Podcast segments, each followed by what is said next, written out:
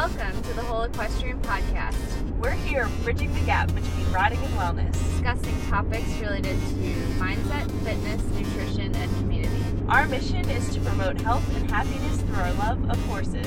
I'm Emily Hamel, a four star level eventer, dedicated practitioner of yoga and meditation, and plant strong athlete. Where are you, Emily? Oh, right. I am driving a car through the middle of Ohio on my way to Wisconsin with my amazing co host, Tyler Held. That's me. I'm Tyler Held. I am a mental toughness coach working towards my doctorate in sports psychology.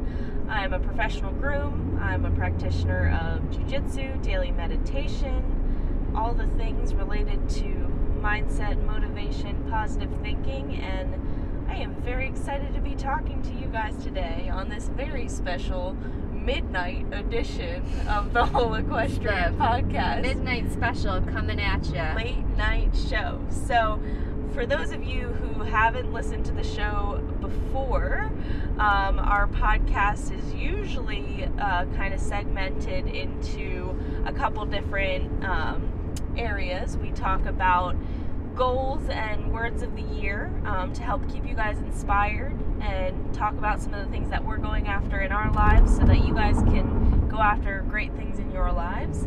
Then, our very favorite segment, Books, Books, Books, where Books, we books, talk books. about some of the books that we're reading um, right now, and then we have a main topic where we'll talk about, uh, you know, something related to mindset, fitness, nutrition, or community, as far as it applies to the horse world and your real life, because you know that's all what the whole equestrian's about, Mhm. applying all these concepts to your life. Um, and then we do some actionable advice and you know listener questions and everything like that. So, um, Emily, I know that we don't have a script or anything. Uh-huh. We're going on the fly for Yep. this, and it's a little bit uncharted territory, but we're gonna roll with it. The fans are gonna love it. Um, tell me about what your word for 2020 is. So, my word, for those of you who don't know, is believe. And um, basically, this was supposed to be a really big year for me and my horse. And competing at Kentucky um, was the plan in the five star. And so, I just, at the beginning of the year, was like, I really need to believe in myself and my abilities and all the things that um, come along with that. And um, so, wow, I'm getting blinded by a flash right now. Thank you, Tyler. But anyway, um, so that's my word. Obviously, things changed a little bit here in 2020 competition wise, but it's still been useful. And um, I'm actually putting it to use tonight as we are driving straight through the night to get to Wisconsin to do our clinic. Um, and I believe that we can do this. We can drive through the night. We're gonna have a great time, and yeah, that's that's what I got. Okay, so I question for you because so we picked a word for 2020, and the first time that we did this was in 2019. Um, and your word for 2019 was Oh my gosh, what was it? Um, Action. action. Oh yes, right, right. and I just wanted to like for a second. So I'm gonna segue and I'm gonna talk about like my word for um, a hot second, but I want to know how you feel your decisions have been guided by picking this word for yourself. Because for me, my word of the year last year was discipline. Mhm. And so I was very much like rigid about my schedule. I was reading a book a week. I was doing all these things, you know, just trying to be really disciplined in my life. Now, my word this year is connection. So I've put a lot of the energy that I put into reading and achieving and all of that into relationships in my life. And it's kind of interesting to see how, you know, like both of those things made me feel good. You know, like it makes me feel good to be disciplined. It makes me feel good to achieve, but it also makes me feel good to be really connected with the people and the horses in my life. And I don't know. I, I guess like just recently, I I've kind of been reflecting and catching myself think about how those things, you know, like contrasting. I'm like, okay, well, if my word of the year was discipline this year, I would spend this night, you know, going to bed at nine Yeah. o'clock. But then you wouldn't have time to connect as much, right? Yeah, Yeah. yeah, exactly. So it's kind of like noticing the trade offs. hmm And I was just wondering if you had any similar experiences with your words. Um, yeah, I mean, last year choosing action was pretty useful. Like, I felt like I just needed to make some moves on things, and it helped me to do that. Um, and I still think about that, like, when, you know, I have these ideas that I want to do, I'm like, wait, you know, let's take action, let's remember that. Um, that it's great to have these grand plans, but if you don't put things into the work, they're not going to work, so they're not going to happen. So I still come back to that word. And then I think also, like, believe ties into it. Like, I don't really think my words um, oppose each other. I think they work pretty well together. Like, you know, I need to take action and actually believe in myself and all of the things. I think you it almost works like um, synergistically for you, Yeah. like to to be able to take action, like spend a year like really focusing on like learning those action steps, and then solidifying it, being like, okay, like now that I that now that I know how to chase after something, now I now how I know how to take that action, believe in the process that like you're doing the right thing. Yeah, and I think that's really a good way to look at it. because like for me i don't know i guess i guess too something that i said last year when my word uh, was discipline i said i also need to be disciplined about like you know giving myself rest and recovery time Yeah. which like a lot of rest and recovery is spending time with you know your the people that you love in your life and maybe in a way i just like wasn't as disciplined about that as i should have been last year um, and it's just i don't know it's i feel like it's really interesting like striking a middle ground and I feel like if anything, like in life, when you're hyper focused, like we are here at the whole equestrian, you're kind of always analyzing and making adjustments to, okay, this is something in my schedule or something in my life that I need to tweak and change, and um, what works, what doesn't, and just being really like mindful of, you know, the results that you're getting out. And I will say, like right now, I feel like the happiest and fullest version of myself expressed and it does come from necessarily not being 100% disciplined 100% of the time like allowing that room for play and connection Yeah. Well, and also, I think prioritizing, like, you can still, I think you're still very disciplined, but now your priorities have shifted a bit, you Yeah. know? And so now, like, connection is a priority. So you are being disciplined about connecting. Like, even if your discipline is to, like, loosen up and have more time for those things, like, it's still a form of discipline. You're just priorities of, like, where you're, you know, channeling your energy is a bit different, I Right. think. all right so while you're in the hot seat there emily Yeah. do you have any goals for 2020 that you have strided towards this you know, month I've been struggling with like frankly remembering what goals I put. I do have them written down, but I'm always like, where did I put that piece of paper? Like I need to just post it up somewhere. But I haven't I mean, we talked about this a couple episodes again, kind of making a new goal for 2020. yep and I'm focusing most of my energy on that, which is the finishing my yoga teacher training. right Well, actually, like, the module right yeah, I'm gonna. My goal is to get halfway through um, the yoga teacher training because it's supposed to take like a year. So um, the end of 2020 is basically like six months. So I want to be at least halfway through the program, um, and I am. There's seven modules. I'm in the second module, and I'm like halfway done with that. So I feel like I'm doing pretty well, and I'm enjoying it a lot. Um, and there's, you know, I've been doing yoga for a long time, um, but it's really cool to learn more in depth about like the philosophy behind it and more of the spiritual side of it. Um, you know, it's not just about the physical asana; it's about like the whole mind-body connection. Um, so that's been super interesting to Yeah, me. that's so- really cool. Like that's Yeah. definitely what drew me to yoga from the beginning, and like what also draws me to martial arts. Like I think people see some of these activities as like quote unquote exercise, but it really does fit in the like being connected with your Yeah. body and like anything that is going to have you deliberately move your body helps like get you out of this space of life and get you really aware of yourself and I think that really helps you lock into spirituality. There is a fly that has been trapped in my car.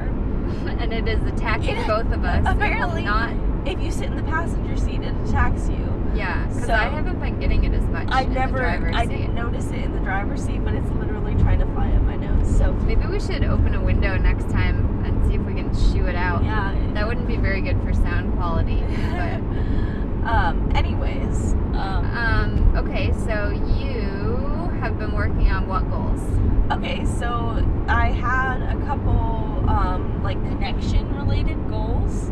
Um, and one of those, uh, which I like, I was looking at my 20 goals for 2020 the other day, because like same same as you, and same as most of our listeners probably, like there is a point that you kind of feel like you just threw 2020 out the window. Yeah, we're like, all right, All we're right, just gonna scrap it, survive this year. Go. Um, so I did. I made a goal of calling an old friend once a month, like Mhm. to kind of stay connected with old friends um, in my contacts list. And so I actually used this little, uh, you know, night driving adventure to peruse the contacts, and I had a very nice conversation with an old friend of mine, Colin, um, who lives back in Annapolis, where I was working my old job, and it was so nice to hear from him. Like he's talking about proposing to his girlfriend. Are you sure you should put this on here? I don't think she's listening to the whole equestrian Okay. podcast. Uh, Sorry if we ruined it. yeah, I don't. They all know that they're getting married. I didn't say the specifics of when it's gonna happen, and I think it's gonna be okay. Okay. All Um, right. But yeah, so you are right though. I probably like shouldn't spoil secrets. I, I, I'm gonna be like the person. Actually, okay. So this is actually a really good story.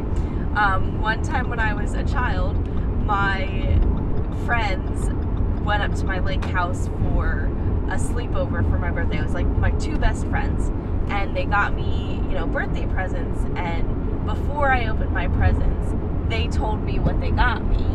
But we didn't want my parents to find out that they had told me what they got me. Okay. And as I'm opening presents, um, my dad goes, "Okay, is that everything? Did we open all the presents?" And I knew that my one friend Jamie had gotten me this big stuffed animal horse, Mm. and sh- I hadn't opened a horse yet. And so when my dad goes, "Did we open all the presents?" I go, "No, there's a horse." Wait, how did we get on this subject? I'm like actually oh, with like ruining surprises. Yeah. Okay, I was like, wait, we're and that was the end of the story. This has been That another the end of the- edition of Tyler telling a really random story that she thinks is funny. yeah. That doesn't relate to the episode at all. So, moving on. Um, I called Don't ruin surprises. He's getting married. Don't tell his fiance if you know her. I'm not even gonna say Colin's last name or his Yeah, girlfriend's name. Um, or I'll make up a fake name. It's Colin. How about you just leave it? How about you said enough? Let's move on to the next part. Okay, so um, some more of my goals for 2020. Um, my my temporary goal for 2020 was to get all A's for my first semester. So I'm working on my finals this week. Um, so I'll be able to give that update on next episode. Um, let's see, 20 goals for 2020. Um, oh, you know what? One of my goals was go on one date a month. And Yeah. let me tell you about the coolest date that I went on because I love it. it was actually something out of like a rom com movie fairy tale. Um, my roommate has a friend who happens to be a pilot, and he was going to take her on a date on the plane and just, you know, casually fly through New York City on a Wednesday night because that's what you do when you're a pilot and you can fly a plane. And um, I was sitting there and talking about boys and being frustrated about my dating life and wanting to go on my date for the month. And she was like, you should come on this plane ride. Like you can uh, you can go on a date with Alec. And I was like, all right, I'll do it. I'm in. A spontaneous, and it was hard for me um, because the, the discipline in Tyler did not want to miss jujitsu class on a Wednesday night. Yeah. So I did. I missed jujitsu class. I got on a plane with a strange boy, and uh, yeah, we've been on several dates now. Yes. And we flew through New York. Like I saw the Statue of Liberty from his airplane, and he let me fly the plane. So that's pretty hard to beat. Okay, so Um, and that happened because I made a list of goals, and one of my goals was to go on one date a month. And I was like, well, I guess I have to go on my date. Perfect. So that is why this happened. And um, let me tell you, people, he is a very nice guy. I like him a lot. And it's nice to see Tyler with someone who is deserving of all of her wonderfulness. So, yeah. Wow. I, I think we're probably not going to be hearing a whole lot more about like bad dating stories in life. Sorry to disappoint you guys um, because it was entertaining, but I think it's only going to be good from here. We will we will still do the bad dating episode because like I've got a log of stories. Yeah, I mean, I guess we could like dig deep, you know, go back, get into the archives, Yeah. you know, yeah. Pull out some good ones. God bless the broken road. exactly. Um, anyways, okay, so that is uh, that's goals. That's words of the year. I think we pretty much covered that topic. Yeah. Right? Mhm. Um, tell me about your reading. Um, okay, so I'm reading. Uh, Wait, What?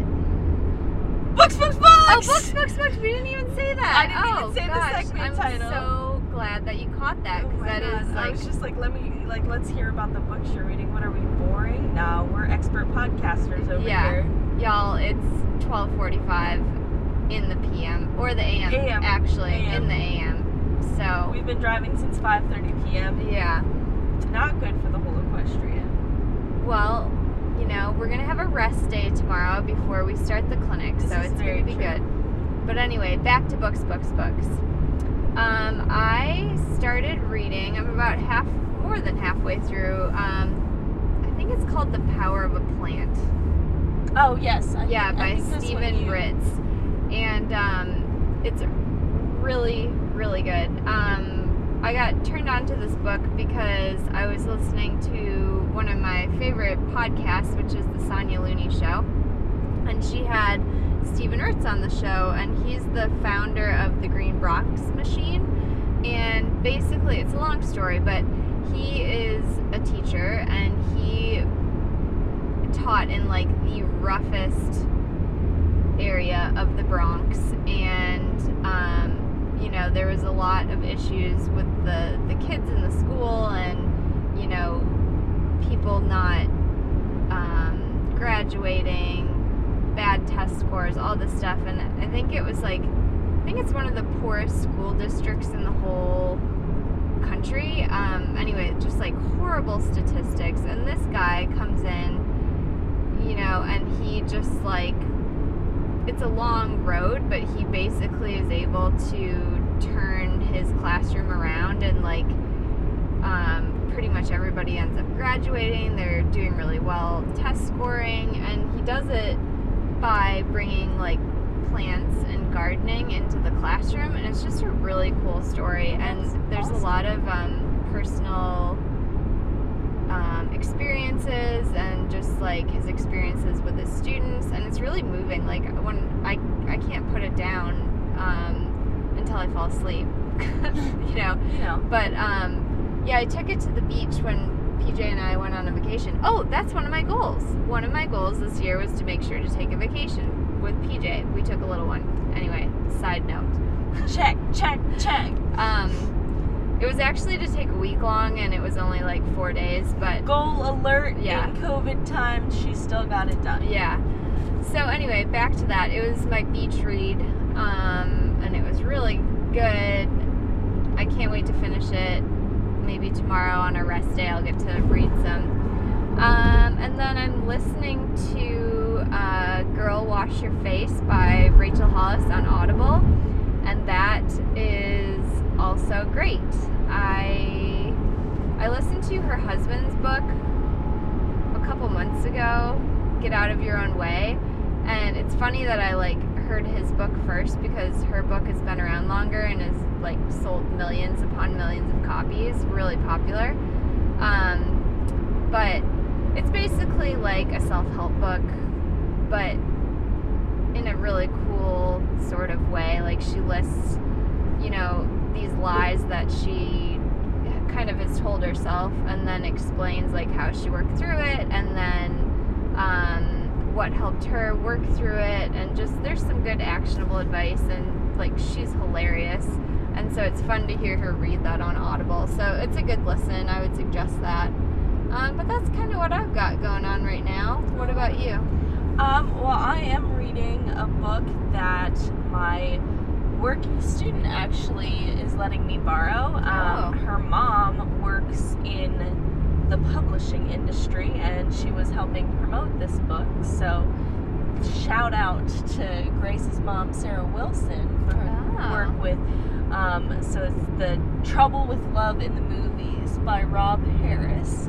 And it's about. Um, this guy who works on movie sets basically and he talks about like how that was so detrimental to his relationship because you're gone for hundreds of days at a time filming and you don't know when it's going to end um, there's one part of the book that basically says you know like we were working six days a week um, because that's like all that we could fit in the schedule um, but the funny thing is, the minute you start working six days a week, you're only getting four and a half out. And I just thought that was like so powerful because I really feel like that is like the number one takeaway that I see in the equestrian community right now. It's like, yes, like there is like there's a certain amount of like, you know, there is no option but to work hard because like the horses need you. And like the horses will 120% of the time always come first. Um, and like there there does like always need to be someone caring for them. But like once you like put like six grinding days into your week like you're only getting four and a half out productively. Whereas if you like actually like limit yourself to like okay like realistically this is how much work i can put into the week you get so much more out of that smaller block of time because you're fresher, you're like you're what more well rested, you're not burnt out, you're focused, you're crisp, like you can stay more passionate about it and I just thought it was really cool to see that concept like in another industry. yeah Um, and to be totally candid, I'm, you know, working on a lot of stuff for school still, so I've been, you know, intermittently reading chapters out of textbooks and research articles. So I'm not actually finished that book, but it is a page turner, and when I do have time to sit down with it, I have been um, really enjoying it. cool i think i'd like to read that Yeah. sounds good Let's see if I can hand it over to you after I finish. yeah Okay, so So, main topic, which is a complete question mark to me, Tyler just sprung this episode on me. I said, Emily, you know what would really fill the gap in the time while we're driving is recording our podcast. So, Emily, I want to talk a little bit about um, bridging the gap between riding and wellness because Okay. let's talk about how be between performance, like okay, health and high performance, Yeah. you cross a line, right? There's no question about it. I read you. I read books about ultra runners and like really high level people in any sport cross a line where you're sacrificing your health for your performance. And even us right now driving to Wisconsin, like we are sacrificing our health because like research shows it is not healthy to adjust your sleep schedule like this. Like everything says like, you know, you should go to bed at the same time, wake up at the same time. Uh, going out without sleep, you know, it's puts you in a pre-diabetic state. Um, this is something that we're doing to further our message to have people be healthier and happier equestrians. And so I want to talk a little bit about this tension Mhm. because I, it's something that I don't really have an answer for, right? Like I want to explore it more and be like, okay, like how can we blend health and performance and what is that line and how can we stop crossing it? But I know that you have um, definitely been chasing after some really ambitious goals in the equestrian community and I want to hear your thoughts about sometimes that you really have seriously sacrificed um, your health for for these goals. Yeah. Um, well, as far as like the health goes, I would say um, riding as many horses as I used to, which, um, like when I was riding for Phillip, you know, I'd be riding like eight, ten a day. Not all the time, but like it was usually like six and upwards. Um, and occasionally, you know, be up to 12. And like that definitely took a toll on my body. I had back problems a couple years ago. I guess that was two years ago. Two years ago, Yeah, two, years, ago. Um, and it's it's interesting now where I'm running my own business and like I have a smaller program. You know, I'm still riding plenty, but it's a lot less. Um, and just noticing how much better my body feels. You know, it's like you finding that place where, you know, you're still getting time in the saddle, you're still practicing all of your skills, but you're not pushing your body to like an unnatural amount of time in the saddle. You know, like there'd be days, well, like most days, get on at 8:30, 9, you're not done till like 3 or 4 like basically just riding all day, which is fun. You know, it is fun, but I think long term, it's it's rough on your body, um, and it's hard because like you got to make money, so you have to have horses in, but finding the right number that's manageable. Um, and obviously, some people are like more predisposed to certain um, problems in their body, but like for me, back was my my big issue. Um, so I don't know, noticing that that it was like caused by the amount of riding I was doing, and also kind of realizing that what my right number was like six horses that's like my sweet spot. That's a great number for me.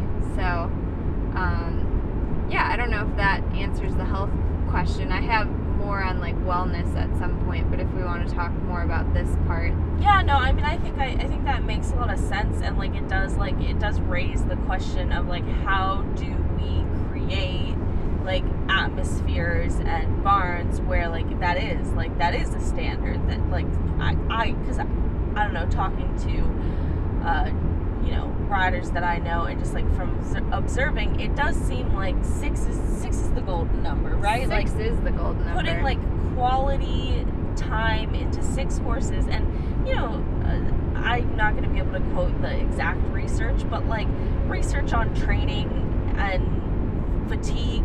I think like a, a 90 minute session of training followed by like a 15 minute break is like most effective um, for people that are like you know, drilling things like at a very high level. And the breaks and the rest and the recovery is something that performers um, in other sports put so much more into than I think yeah. equestrians do. So, where an equestrian looks at the rest period as something that's taking away from an opportunity that they could be sitting on another horse, an athlete like a swimmer or, you know, like a weightlifter is going to look at that time of resting and recovering as being such a boost to their performance because right. it's something that like you most of your work as an athlete needs to be done away from the gym when your body's healing and adapting and making these like strength adaptations. And I think unfortunately sometimes in the equestrian world like, you know, the rider isn't really respected as an athlete. We've got the horses that will work for an hour in a day and they have their, you know, 15 minute curry. They've got MagnaWave, they've got body workers coming, and we don't realize that we've then put riders in the situation where they're just riding nonstop all day and they're not taking any of these treatments for themselves. Yeah. And I think it's really like creating quite a problem because you know, you just you can't you can't be your best if you're not recovering and you can't ride every horse well if you don't give yourself the time but then you know again the business model of eventing it doesn't really lend Yeah. itself to saying like oh i can just you know say no to teaching that lesson and take an hour to go get a massage like it just Yeah. there's a little bit of tension there so um, definitely more work to be done in bridging the gap but i just think it's like i don't know something that we should all be talking about a little bit more Yeah, I mean, I, I have a couple thoughts on like how to make the business side of it work um, while maintaining your wellness. Is like if you are, let we're just gonna go with the magic number six. Like if eight's your magic number, that's great. Doesn't doesn't really matter what the number is, but like for you, what would be good? Um, say you're a professional and you have more than six horses that you're responsible for working in a day. Well, you know, maybe you put the time into training someone really well that can ride the extra one or two that you have, you know, and then you rotate through the horses. Um, and they don't have to do the hard work that um, you necessarily make the horses do, but like train them to jog the horses well, train them to canter the horses, you know, like do their canter sets or their hacking you know, you should have someone that you feel comfortable putting on a horse here and there so you don't feel like you have to do every horse every day and then come up with a schedule where you can kind of rotate.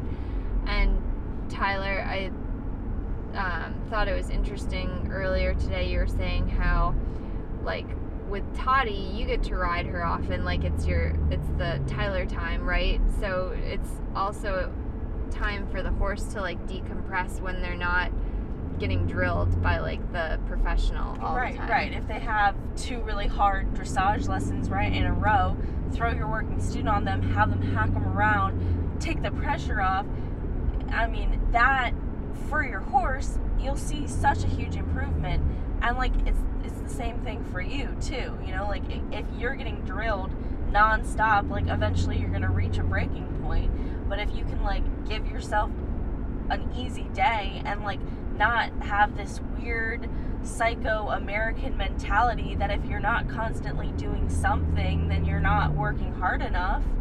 Um, you'll you'll start to realize how wonderful it is to be recovered, to be rested, to have eaten a full day of good nutritious meals. Like Mhm. it's it's inc- it's incredible to me that that it seems to be such a not a standard thing for equestrian athletes to do because like you know you, you're supposed to be an athlete Right. and you, you treat your horse like an athlete but if you don't treat yourself like an athlete i just you know i don't see where There's only going to be so far you can take it if Right. you don't really take yourself seriously as and an sustainability is like a really huge Mhm. issue as it is like as it is for the horses as well yeah, and rate of attrition and all that. Um, so, you know, another thing I think is if you are a professional, and I know that we're just kind of aiming towards the professionals, but even if you're an amateur in a barn and you have a good relationship with your professional, maybe you can suggest some of these things, you know? Um, but I think as a professional, you need to really sit down and crunch some numbers because more isn't always better. You know, people think, well, oh, I need to take this horse because I need to make more money. Well, when you start having more horses, that requires more staff, and it, you know, there's like a place where it actually doesn't make sense to have more.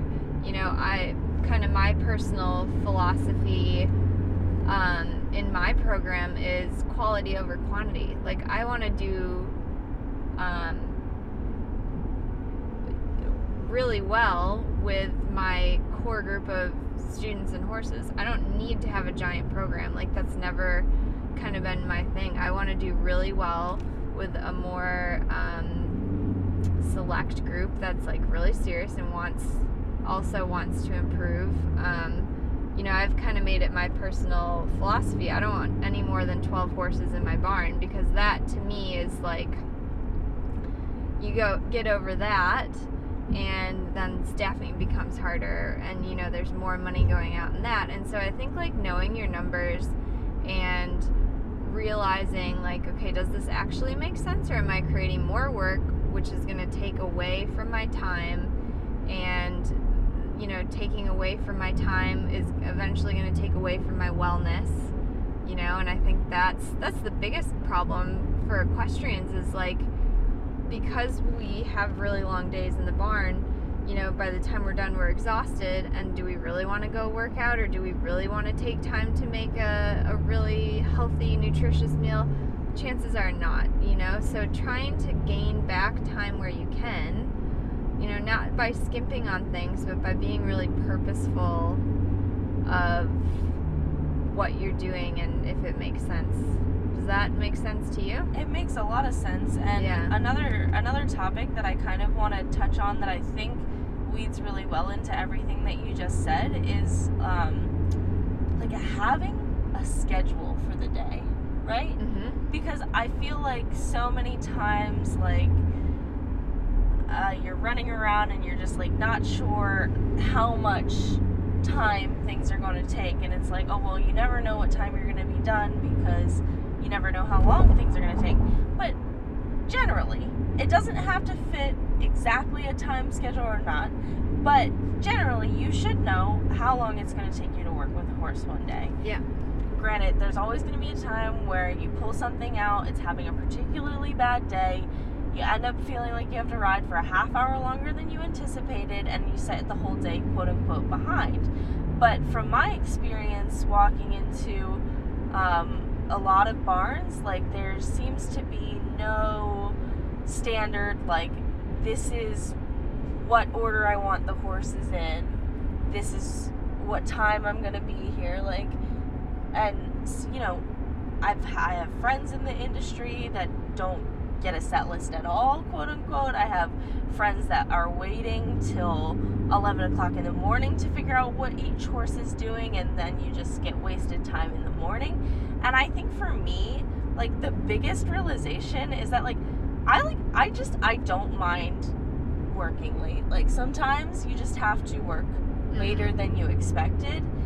But when you like i said later than you expected but when you can when you can expect when you know that that day is oh going to be so much better if you potentially know. a day that's gonna go long i'm like oh my god like i don't even care. Like if i know ahead of time i'm like okay we've got a lot to do today. And to fit that in i think i might have to like be there for a few extra hours. I don't mind so much as like i come in i feel like things aren't organized and all of a sudden it's like everything's a shit show and there's three more hours of work and now i'm just pissed off and frustrated Right. because i feel like there wasn't a plan but if you go in with a plan and you're like okay everyone's gonna work really hard and work really well together to get this done and by the way it's just a little bit of extra work today like that's the cool stuff like nobody talks about the day that you got done at a normal time and like got to go home and like eat a snack. Like those aren't really the exciting times. Right. Like the excitement is everyone coming together to get really chaotic days done. Like yesterday even um, we took 10 horses to school at Windurra when we have an eight horse trailer. But because we had like literally a schedule down to the minute of when like we were going to ride every single horse and we had a plan for leaving two horses there while the trailer went back to get the two last horses that needed to be ridden like it was kind of exciting like it was fun to get all of that done whereas if it was just kind of a free for all and like okay like this is what needs to get done but we're not really sure what time it has to get done at and you know we're just going to like fly by the seat of our Yeah. pants i feel like that's when it gets really frustrating Yeah, that causes anxiety. Like, you know, because, like, if you. Un, things that are unknown, that increases anxiety, right? But, Right. like, if you know ahead of time, you can plan accordingly, mentally prepare yourself. It just seems to make everything so much better. I agree with you totally on that point.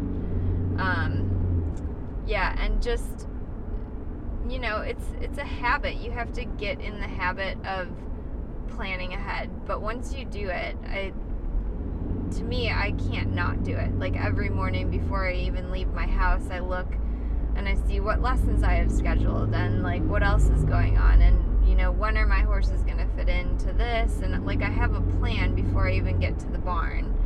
Um, and I also think you know with the set list, I I almost find it I found it easier in Phillip's barn if he did the set list the night before because then the you know that morning we're it doesn't matter what time he comes in we can already get started on what we can do and you know be efficient. I think that planning ahead and knowing what's going to happen you can do it in the most efficient way possible. And then you know if it's a long day that's fine as long as you've still been efficient like you know i think people um, appreciate efficiency and like just makes the world a difference. I, yeah, I just like I just can't think of a single other job that you would get to and like you know your roles for the beginning of the day, but then you're just like not really sure what to do. Like you're waiting around for instructions basically. Yeah. Like if you're gonna go work a construction job,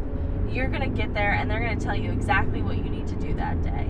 They're not you're not gonna be sitting around waiting for oh like you got here yeah, clean up the site, put your hard hat on, and just like stand around while we figure out what you're gonna do. Yeah. Like, have a plan, have action, like, work together. And, like, I don't know, I think that maybe sometimes people shy away from that because they're like, oh, like, horses are so unpredictable. Like, you never know what's gonna happen. But I think the number of times that you have to drastically change your schedule because of something that happens with the horses is actually quite low in reality. Yeah.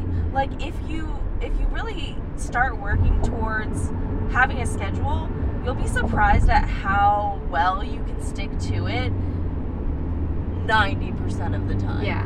And obviously you need to be flexible. It's not like the schedule is like set in stone, you know, cuz horses can be predictable, but you've got to go in with something. You Right. know, you, you don't want to go in blindly. So, yeah. Good good points, Tyler. What else do you got? I don't know, Emily. What are what are you thinking as far uh, like kind of the theme is like this this gap between riding and wellness and like what what things we can do to work harder as equestrians to be happier and healthier in our barns. Basically, we're talking about what the whole equestrian is about right now. Yeah. Um, and you know, I think like a lot, we were born out of necessity. We saw we saw a need for for people to advocate for health and wellness in this industry. Um, and I don't know. Yeah, I mean, I guess some things that I think um, need to be addressed in the industry would just be I don't know, I don't want to like it's a, a bit of a touchy topic, but you know, how people, how professionals treat their working students and also how they treat their clients. Like, you know, I, I don't know if you can if you know where I'm going with this one, but yeah, um, I think that that you know there's uh, we've talked about it before, so we don't. It's your call if you want to go into it. no, I, not, I but want to think, hear like I think you've got some fresh thoughts in there. Yeah, I mean, I've just so I've personally um, dealt with some clients that have maybe not been treated in a way that I think would be appropriate, like from past experiences. Right. Um, you know, I think that um,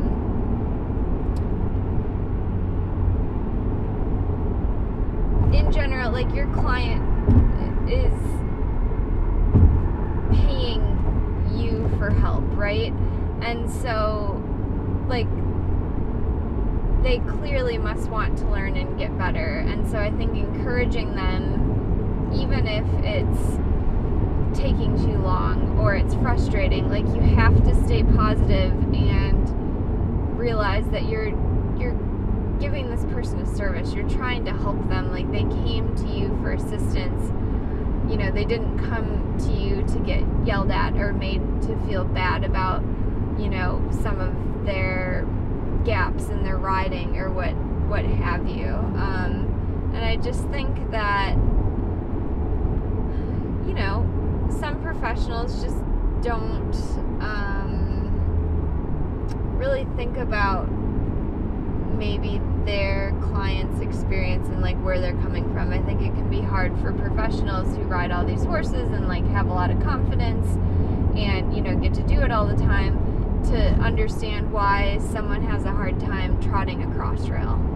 You know, like maybe there's some fear that's been building, you know, and I think just really trying to empathize with your clients and not baby them. Like you still are pushing them, you're wanting them to get better, but just taking a bit of judgment out and just realizing that you're there to serve them. You're there to help them. If that makes sense. Yeah, no, I love I love everything that you said there and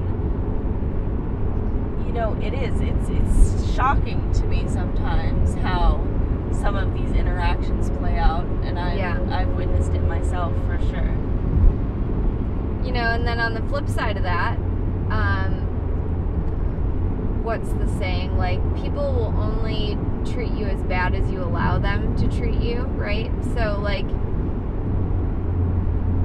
it can be hard to stand up to like a professional perhaps but like if you don't feel like you're being treated the way you want to be treated like don't tolerate it. There's other people that can help you you know and it's like sometimes the chemistry's not right and like you just need to to find a different person that's going to be able to work with you. And i think just understanding that like you you're not married to this person you're not tied down you know so you've got to find what's going to work for you so that you can achieve what you want to achieve. But Yeah, and like as far as the relationships with professionals go, you know, it has to be mutually beneficial. Like Yeah. there's no reason to have like relationships in our lives in general are meant to benefit us. And I think we had a listener reach out last week about basically saying, "Hey, I have a coach that's completely destroyed my confidence. What do I do about it?" And like it breaks breaks my heart. Like that's not um, I actually in my motor learning and performance class, like I'm learning about all the information processing systems and basically, you know, what he said as far as like learning new skills goes, um, as you get ridiculed as you're learning a new skill, that starts to basically be ingrained in the information processing system. So as you're trying to recall a skill from memory, you're also recalling this bad experience of someone telling you that you were not good enough or you're an idiot or that you're just not getting it right and like maybe you should give up riding altogether where you know i'm i'm definitely someone who has a very growth mindset towards um, things that i think everyone should. You never know how good someone's gonna be or get at something based on looking at how proficient they are at a skill level at a certain time, right? Like just because someone comes to you and they've been doing something one way for their entire life and you're trying to get them to fix it, you're trying to get them to change it and do something new and they're just not getting it because that's not how motor develop works like you can't just get it right away like all these things take practice you have to you know be transferring skills to long-term memory instead of short-term memory. And like there's just so much like intricate details that have I've really opened my eyes to this semester that's really cool. That it's just like if we have people in the industry who are injecting fear into these systems then we're going to have people who are never going to grow. Yeah. Um, and so, really, I think what we want to do at the whole equestrian is get more people who are, you know, viewing equestrians of any level from more of a growth mindset. And again, this isn't this isn't the babying. This Yeah. isn't seeing someone doing something completely wrong and saying like you're wonderful, but it's saying, hey, I'm gonna correct you because I care about you and I want you to do this right. yeah And let me help you with that. And let's work on this. Not you're worthless. Yeah. Not you can't do this. Not you're an idiot. Because that's not going to serve anyone anything. Yeah, I agree. And I think it's creating like a safe space. You know, it's a safe space for your client to tell you if you're not comfortable or to, you know, if they're not comfortable with something or if they're having an issue with something and that's affecting their rider or their riding. You know, they need to feel like they can come to you with that stuff. Um, so, and I guess I was, as we're talking, I was like, oh, well, we did talk about effective leadership last time. This kind of ties into the, that, but you know, I just I think it's something that really needs to be addressed. Yeah. Um, so yeah, and again, going along with that safe space, I think there's you would know this better, but basically, you know, you can't grow until your basic needs are met, right? So if you don't feel safe, Yep. like you you're not going to be able to learn and grow, Right. right? I You're mean, talking about Maslow's hierarchy yes, of needs. that's what I'm talking about. Um, exactly. So, like, you know, basically, like humans have certain needs. Like, you have to have shelter, you have to eat, you have to have clothes on your back, and a sense of safety and a sense of connection. And, like, those basic human needs, like, you know, you have to meet them before you can start, like, you know, developing other skills and, Yeah. you know, um, a very important kind of concept that dictates why you know someone who doesn't have their nutrition like together might not be excelling in an area of their life because if you're not having the right fuel in your body um, that's what your body that's what you're going to focus on you're like oh, i'm hungry Yeah. so all of a sudden when you're hungry skill development goes out the window because your body doesn't care right. that you can't do a flying lead change because it wants nutrients, you know? yeah. So, look, I'm proud of you for pulling in. Yeah, pulled that in. Well, what made me think of this is actually I was talking to one of our friends today, and she was saying, um, good rider, super hard worker, but she's always been on not the easiest of horses and maybe not even the most talented of horses. Like she does the best that she can with the horses that she has. She does great. But she said to me today, she was like, Emily, I just feel like I can't grow because all I'm doing is trying to like survive on this horse, Right. you know? And I was like, just when she said that, I was like, oh my God. And that's where this came in. I was like, that's right. If you're on a horse that like you're just trying to hang on and get it done to the best of your ability, you can't learn those finer skills, you know? It's like you can't process all of that at once. Like, oh, I have to survive and um, also finesse all of this stuff, you know? Right, and right. so I just thought that was interesting. I love it. Yeah. So I told her that I'll let her jump Barry sometime and let her learn on that. That's very exciting. I feel like Barry's got a long list of people that I know. want to jump in. Gosh, once I'm done with him, he's gonna be like the most favorite lesson pony ever. Can I jump Barry? When, yes, at some point, yes. When he's not four star fit. when he's not four and five star fit, yes. When he's coming down from Oh, that, yeah, coming down. coming down. On the down downhill. Hopefully that won't be for a while, but Yeah. anyway. All right. Um, I don't know. Do you have anything? I feel like we've we've done a pretty good little blurb here on kind of the gap between riding Yeah. and wellness. I And think so. do you have any closing thoughts or comments on the main topic? Um, just that it's not gonna, it's not easy and it's not gonna be fixed all at once. But like we have to realize that, you know, we could be doing better and kind of um, expecting more from ourselves as much as we expect from our horses, and also giving ourselves as much as we give our horses too Yeah. the breaks, the proper nutrition, the anything like self care. I guess they don't care for themselves, but you know what I'm Yeah. saying. That aspect. Like you should take care of yourself, like I take care of the horses. yes. Yep. I like it. So Um. Yeah. I Cool. think yeah. Okay, so segueing into that to our next section, which would be actionable advice. Um, knowing that this is a process, you're not going to all of a sudden like fix all these things. You know, it's a pick one thing and really focus on that. Get a habit with that one thing. So, say I want to work on my nutrition, like that's my one goal. You know, I'm going to focus my energy on that and break it down to even a smaller section. Like, I'm going to have three home cooked meals every week, you know, or something like that. Um, just choosing. You gotta help me out. I'm getting tired here. I got you. But you I know got what you. I mean? So like you small, small yeah. goals. So actionable advice, like w- working towards things. Uh, ch- let's call it chunking, right? Yeah. So you pick something and you're like, okay, this is the big goal. How can I break it down into small goals to get there?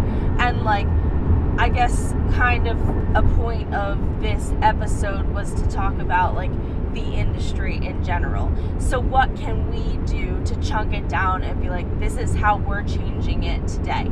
And Emily's doing it by being a really positive instructor and hopefully leading students that come very successful out of a positive method and she could be like oh okay like what are you doing part of my like big dreams and goals like in uh, the program that i'm in right now is like let's instill a culture where you know we do have a team that works really well organized uh, and and we do form this this culture where we work hard so that we can give each other breaks so that when we need that time off like we can step to the plate for each other and create that and and I want other people to look and be like what are they doing that's so successful so that we can all start giving ourselves a goddamn break you know Yeah.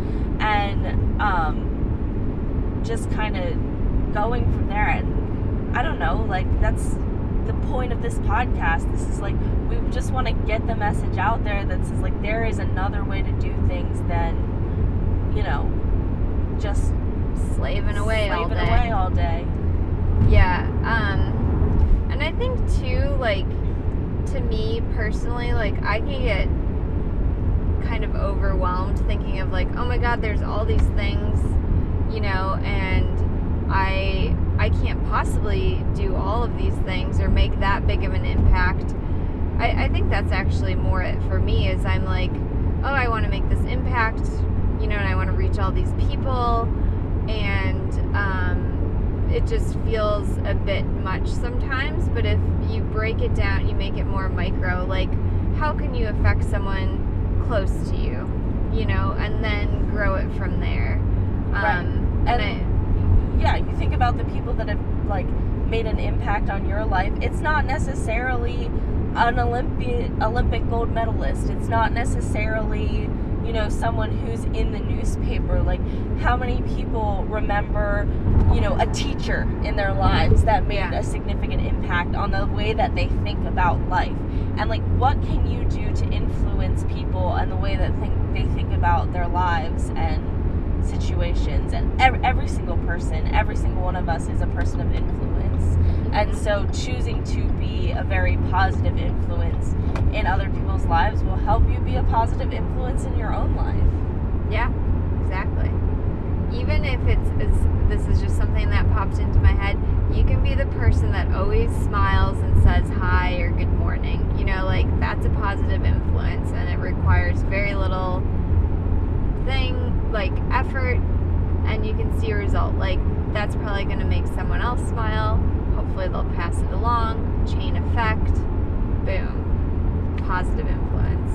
boom baby Wow, I'm feeling the 130 time. Okay, so right now. I would I do have to like segue for a hot Yeah. second because poor Emily sat in the passenger seat from 5:30 to 12 p.m.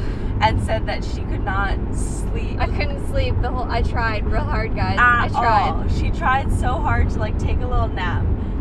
To be totally candid, I have fallen asleep three times while recording this podcast. and like, Tyler's a power sleeper. I like need everything so perfect. I'm like, oh, I'm uncomfortable. I can't fall asleep. I like okay once oh you my gosh. I actually I used to be like that. I used to not be able to sleep like in cars or like trains, like I felt like with my feet down, I couldn't sleep. My friends and I flew to Greece, um, like the summer after my freshman year of college, and I remember being like, "Well, I can't sleep because my feet are on the ground," and I was like, "That's ridiculous." Now, like, God, probably two years into grooming if I have a chance to be in a passenger seat going anywhere and take a little nip nap, that nip nap is happening pronto. Like it does not take me very long Uh. to fall asleep. But yeah, I had to wake myself up a few times. So I'm excited Yeah. to listen back to this. Um, as far as listener questions go, we didn't actually officially make a post about this because we didn't actually officially have a topic. But we did have a listener ask us, What is hacking? I keep seeing things about hacking and I don't know what hacking is. this is clearly a non-horsey person. Um, so we described it as uh, like taking a hike on your horse. Exactly, but then we also had to follow that up with on the horse, the not like horse. side by side. He was like, "Well, why don't you just call it taking your horse for a walk?" Because I'm like that gives the image that you're like walking your horse. Yeah. like, that's taking your horse for a walk to me, like kind of hand graze type Yeah. thing. Um, the image that he thought hacking was was picking out feet. Mm. little hacking away at the feet. Um, so we cleared that up for that listener, um, and that's the only listener. However, oh, just to dive a little bit deeper into that, I wonder where the term hacking came from in the first place. It sounds very English. Maybe I think I we can- should Google Maybe it. I can Google it right now. Fill Yeah. the fill the gap here. Emily, while I So, Google yeah, this. It was hilarious though, because I think we should give Justin a shout out because he does claim to be one of our biggest fans. I'm not sure if that's true. Yeah. But when he asked this question, he's like so excited. He's like, "What is hacking?" Like I just love the enthusiasm that he like. It was a real. I want to know the answer. Like it's just he desired to know this, you know. Okay, all Okay, right. This do we is have okay. it? So Wikipedia. So I'm just saying we don't know the credibility The of source, Wikipedia but it's as a coming source. from that. Um, okay, so like hack within the activity of equestrianism commonly refers to one of two things. As a verb, it describes the act of pleasure riding for light exercise, and as a noun, it is a type of horse used for riding out at the ordinary speeds over roads and trails. So like a hack horse hacking. Okay, what's the origin? The ep- epitomology. oh, uh, epi. Yep. Okay. Is that how you say that Sure. word? It is believed that the word originated from Hackney in Hmm. East London, an area where horses were pastured. Historically, the term dates to a time when carriage horses were used for riding. These animals were called hacks as a con- contraction of hackney and was originally used to describe an ordinary riding horse, particularly one for hire. The term also gave a name um, to a specific horse breed developed in England known as the Hackney, a lively riding horse which is noted for its trotting ability and is used today for both riding and driving. The term suggests an animal of good disposition and calm manner, particularly one suitable for an inexperienced or purely recreational rider. So there you go, folks. Learn something new every day. Fun fact out of our lack of preparation for listener questions. All right. Well, I think that that sums up pretty much our episode. this has been the late night edition of the whole Midnight Equestrian. special. Um, we will be taking our rest day tomorrow as we prepare for, thank goodness, a whole equestrian clinic in 2020. We're so happy to be able to put this on despite these times. We've got procedures in order to make sure everyone's safe over the weekend. Very, very excited, um, and actually, part of the reason that we're driving to Wisconsin is to make it uh, the safest experience for all of our listeners out there. Exactly. So that's what we've got going on. And um, thanks for listening to this episode. We appreciate you sticking with us, even though this was unscripted territory. Um, if you want to get in touch with us, suggest a topic for an episode, ask a question, just say hi, tell us how the whole equestrian made you smile or you know made you think about something a little differently, please reach out to us. We are active on our Facebook page. We are active on our Instagram page. We uh, have an email at the the whole equestrian at gmail.com. Everything else on social media is at the whole equestrian. Um, check us out if you're using Google Podcasts or um, sorry Apple Podcasts to listen to your podcast. Please give us a five star review and we'll shout you out on the air. Yeah. So again, thanks for listening. We're here bridging the gap between riding and wellness. And in the meantime,